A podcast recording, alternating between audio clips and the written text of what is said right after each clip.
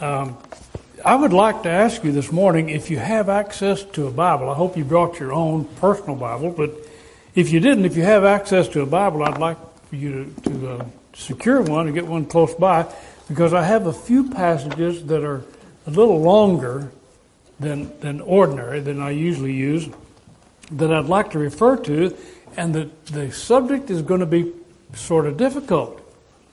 Now, I'm, I'm talking, I believe, to believers in Jesus Christ, to those who are members of the Church of Christ, or the church that belongs to Jesus Christ. Now, if you if you have not submitted yourself to Jesus Christ, if you, I believe you believe in Him, that's why you're here, and you have not confessed His name, you should do that if you believe in Him, and then be baptized into Jesus Christ and be added to the church, as we're told in Acts chapter two at verse 42. The Lord added to the church daily those that are being saved, and those that are being saved are those who believed that Jesus was the Christ, repented of their sins, and were baptized. Now, with that out of the way, let me, let me hasten to tell you that when you come into the kingdom of Christ, which is the presence of Jesus, you're, you're in Jesus Christ. He, he is the kingdom. When you come into Him, things are different radically, drastically different in your life, or should be. Now, because of this, because it is different, it is a faith based life. If you live in an ordinary life, in the ordinary course of things, you're not living a faith based life.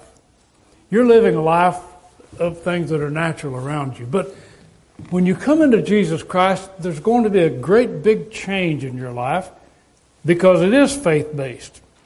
His world is governed by faith. Paul said in 2 Corinthians 5 7, we walk by faith and not by sight. Okay. So that means what we are normally accustomed to is not going to govern us.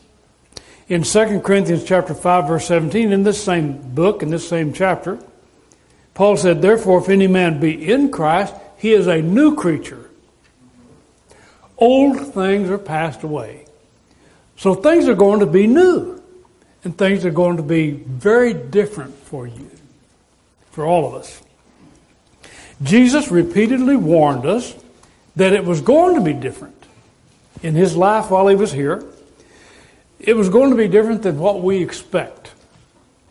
For instance, the things that we think are obvious in our world are very different in His world. Uh, when you're in Jesus, you have to think and, and feel and see things radically different. The chosen text is a good indicator that we that we read in Luke chapter six. That's a good indicator of some of the differences. A parable that illustrates some of this is in Matthew chapter 20.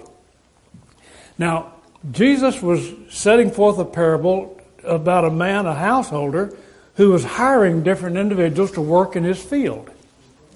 And the, the, at the beginning of the day, he hired a man for a penny. And the third hour came along, and he hired another fellow, and he offered him a penny, or it's called a penny in the in the King James. And then in the three more times, three different times, three more times in the day, he offered the, uh, different men the same price. And then at the 11th hour, he offered the same price for that man to work. And when the time came for them to be paid, all the fellows lined up, and the fellows that came in first said, Hey, it's not fair that you're giving them the same amount that you're giving us. Now, I'll tell you what, friends, that's different. That is different. And the reason you're going to have to see this is that it has nothing to do with the individuals receiving the money. It has to do with the individual who is giving the money. There's the difference.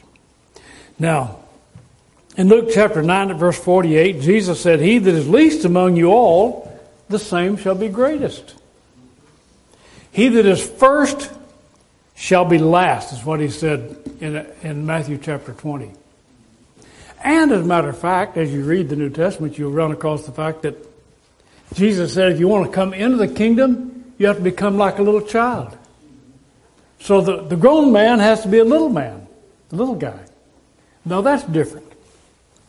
That concept, the concept was so radically different in the beginning of the preaching of the gospel that when Paul and his company, and Paul preached all over the world, the known world at that time, he came into the area of Thessalonica in Macedonia, which is north and east of Greece, modern day Greece. He came to Thessalonica, and as he was preaching, it so upset these people that they said, Hey, they, they got a crowd together and they began to shout, this, These guys have come here that are turning the world upside down. Has your world turned upside down in Jesus? If it hasn't, it should have. And so that's what we want to talk about. That was found, by the way, in Acts chapter 17 and at verse 6. We're talking about rewards.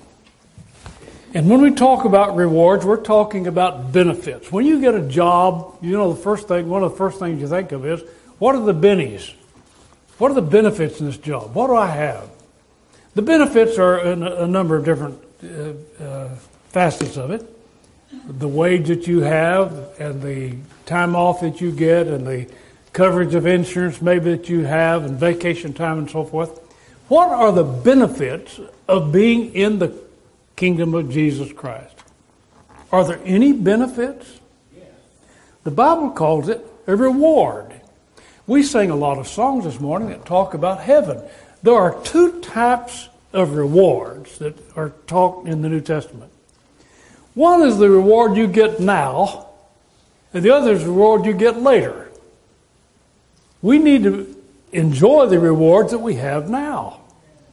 Jesus has provided reward for us. You say, well, sure, He took away all of my sins and I have a clear conscience. That's great. That's wonderful. But there's more to the to the rewards. We read the text. Greater your rewards, he was talking about Luke chapter 6, and he talked about some things that we don't actually think about as rewarding. Well, ordinary rewards, I'll change this. Ordinary rewards will tell us that we, we, uh, we get, in other words, if we do something that's good and outstanding, we get the glory of men. That's a reward, isn't it? Those are motivations. That, that's what motivates us to do things. We are seen of men, and we appear to men. We appear the way we want to appear to men. What I'd like you to do now, while you have your Bibles, look in Matthew, and let's look in, in chapter chapter six. Now I'm going to start reading at verse one. It says, "Take heed that you do not your alms before men to be seen of them." That means when you're giving something in charity, you're giving something to someone that doesn't have what they need. He said, otherwise you have no reward of your Father. Wow, now wait a minute. If I do it to be seen, I forfeit my reward from God. But I'm getting another reward, aren't we? I am being seen of men and I'm getting my glory. I'm letting people know, look what a generous soul I am. And that's satisfying to me in the ordinary course of events, isn't it? It is satisfying. It makes me feel good about myself. Now, we could deny that, but it's there. So he says, don't do your alms before men, because if you do your alms before men for their glory, you've got your reward. Now, we'll read on.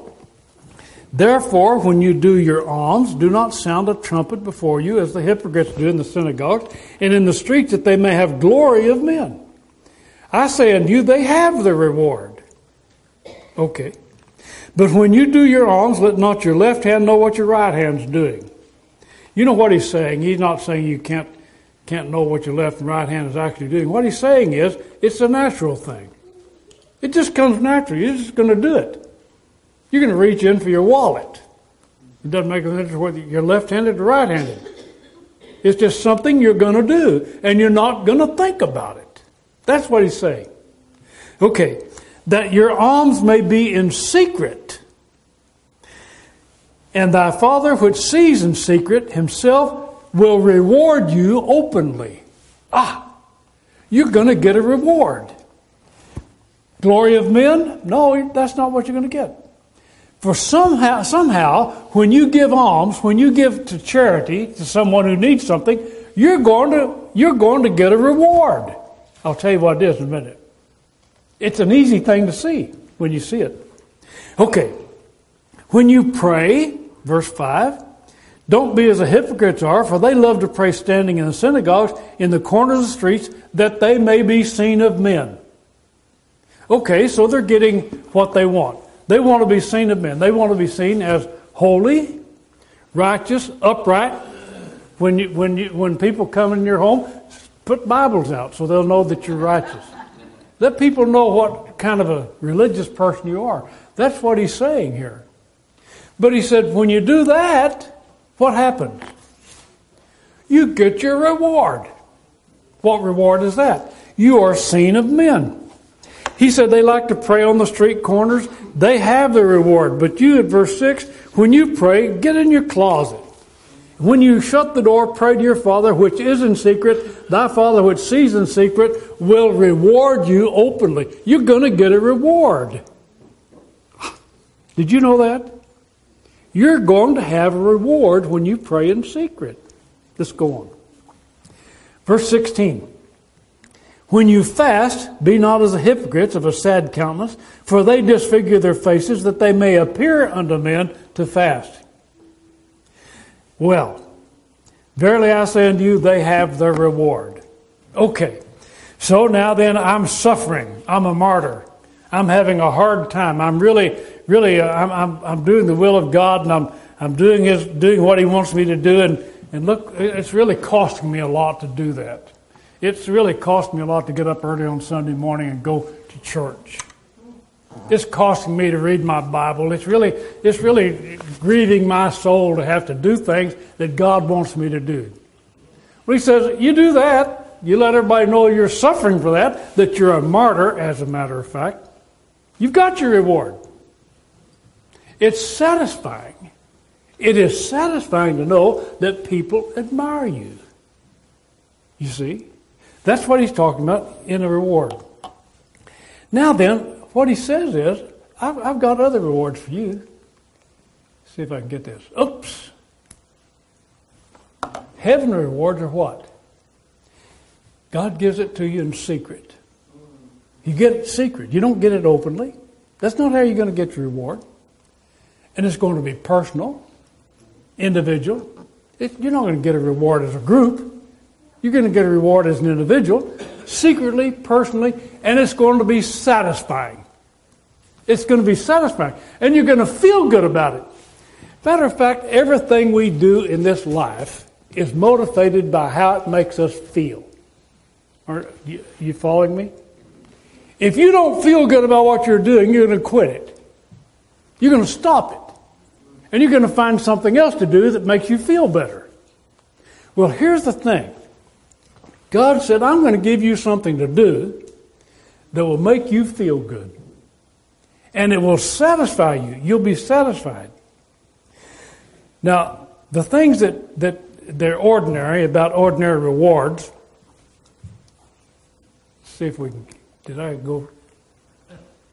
I went too far. Let me stay right here for just a minute, just to keep our minds on this. I want to go back to Matthew. Uh, well, I, I, I, went through those sections. I, I, want to, I want to think about something just a minute before we get too far along here. The rewards that we have, as we've seen here, recognition. I do things because I'm recognized for doing it. Notoriety. I want people to know about me. I want adulation. I want people to tell other people what kind of person I am. And I want appreciation. I want to be appreciated for what I'm doing. If I'm not appreciated, I'm not going to do it again. Right? Isn't that what we do? I'm just telling you things that we know that we do. Okay, now I, just want to catch up on that one. The heaven rewards, however, are satisfying. If we expect a benefit for the life we are called to live, it's reasonable. We should. If we're called to live a life with Jesus Christ, we sh- it should be reasonable that we can benefit from that life. And we do because he says, Great are your rewards.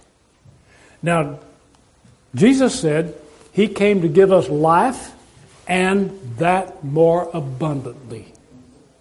So there is such a thing as an abundant life. Now, where do we get it? That's what we have. That's what we think have to think about. It's a mistake for us to think that God does not reward us because He does reward us. He gives us the reward just as He promised. Before I introduce the uh, this the next chart, though, here's a saying that you may be familiar with, and that saying is, "Doing good is reward enough in itself." You ever heard that? You may have heard it in different ways. And if you go on the internet and you look at, you Google this, this idea of doing good, you'll find that there are a lot of philosophers that talk about doing good and they have a lot of different quotes about doing good and so forth. But most of them involve what you get in reciprocation for your good. What you benefit from from your good. That's what you're going to, what, what they talk about. Pass something on so that you can benefit from what you passed on. But in the, in the world of Jesus, that's not how you get your reward. Whether anybody ever appreciates you for what you did or not has nothing to do with your reward. Whether or not you're ever recognized for it has nothing to do with your reward. Whether or not people praise you has nothing to do with the reward that you get right now. Has nothing to do with it. As a matter of fact, doing good makes you something that is rewarding. Now, basically, what this means is that, that doing the right thing and the good thing is a great benefit to ourselves, regardless of the effects on others. It's doing good to ourselves, regardless of anything else. So that means when you live a life in Jesus Christ by faith, when you do what is right, it will benefit you regardless of whatever effects it has on anybody else in this world. It will benefit you. Now then, now let's look at that long text in Matthew chapter 5 that I want you to look at. This is the tricky one. So in Matthew chapter 5, and I'm going to begin reading at verse 38. You have heard that it has been said, an eye for an eye and a tooth for a tooth. Don't forget that particular point. Because that's what starts this whole thing. You have heard it has been said, an eye for an eye, a tooth for a tooth. That's talking about reciprocation or revenge. But I say unto you that you don't resist evil. Whosoever shall smite you on the right cheek, turn to him the other also. If any man will sue you at the law, take away your coat, let him have your cloak also. Whosoever shall compel you to go a mile, go with him two. Give to him that asks you, and from him that would borrow of you, turn not away. You have heard that it has been said, Thou shalt love thy neighbor and hate thine enemy. But I say unto you, love your enemies, bless them that curse you, do good to them that hate you, and pray for them which despitefully use you and persecute you, that you may be the children of your Father which is in heaven, for he makes his sun to rise on the evil and on the good, sends rain on the just and the unjust. If you love them which love you, what reward have you? Do not even the publicans the same? If you salute your brethren only, what do you more than others? Do not even the publicans so? Be ye therefore perfect, as your Father which is in heaven is perfect. And so that's my next chart. I can get it. Be like your Father. That's what this is all about. Now then, he's talking about reciprocation. And he's, he's telling his followers to be who they are, regardless of what anybody else does. Be who you are. Are you a generous individual? Be generous. It doesn't make any difference whether anybody likes you or not. Whether anybody comes along and says, Oh, you're a wonderful, generous individual, or someone takes advantage of you, he's saying, Be who you are. You are the children of your Father. You follow? Well, if I'm that, if, if somebody takes advantage of me, he's saying here, if somebody smites you on the right cheek, turn your left one also. He's not talking about getting mugged in the dark alley somewhere. He's not talking about a kid getting bullied on the school ground. He's not talking, he's not talking about violence that just comes along accidentally. He's talking about when something bad happens to you, somebody does something bad to you, and that, what could be worse? Somebody comes up and slaps you. He says, don't let it turn you into the type of person that would never let it happen again. He's not telling you to turn your face over and let him just keep whacking you. He's saying, don't let this affect you. If it affects you, look at what, what God is saying. He's saying, be, be perfect like your Father in heaven is perfect.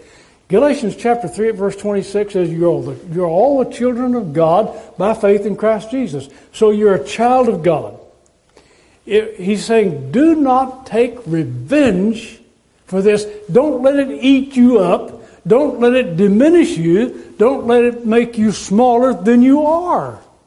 And he talks about the same thing. You lend money to somebody and they don't pay it back, so what do you do? I'm never going to lend another penny to anybody. You see what we're talking about? What advantage is that? You know what? If I'll do that, if I'll just be open and generous, it doesn't make any difference whether people pay me back or thank me or anything else. It doesn't make any difference. I feel good about myself. Don't you? You feel good about yourself. You know what that is? That's a reward. Ah, there we have it. That's your reward. You are satisfied with what you're doing. There's a great satisfaction that comes from not taking revenge. There's a great appreciation of yourself. That's secret. Nobody else knows it. It's just between you and God. But it is a reward. Now you feel better about yourself. You feel good about yourself. Someone comes along and says, Well, I'm going to sue you at the law. I'm going to take your coat. He says, Well, give him your cloak also. What, what he's talking about is don't let this so sour you, this experience, that you never open yourself up to anybody else. You see? You become a, a, a miserly individual. You say, ah, I'm, I'm not going to socialize anybody because they may sue me and take my coat.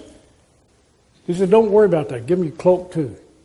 What he's saying is, don't become such an individual that you have diminished yourself. You're like me, he says, be perfect. I sent my rain on the just and the unjust.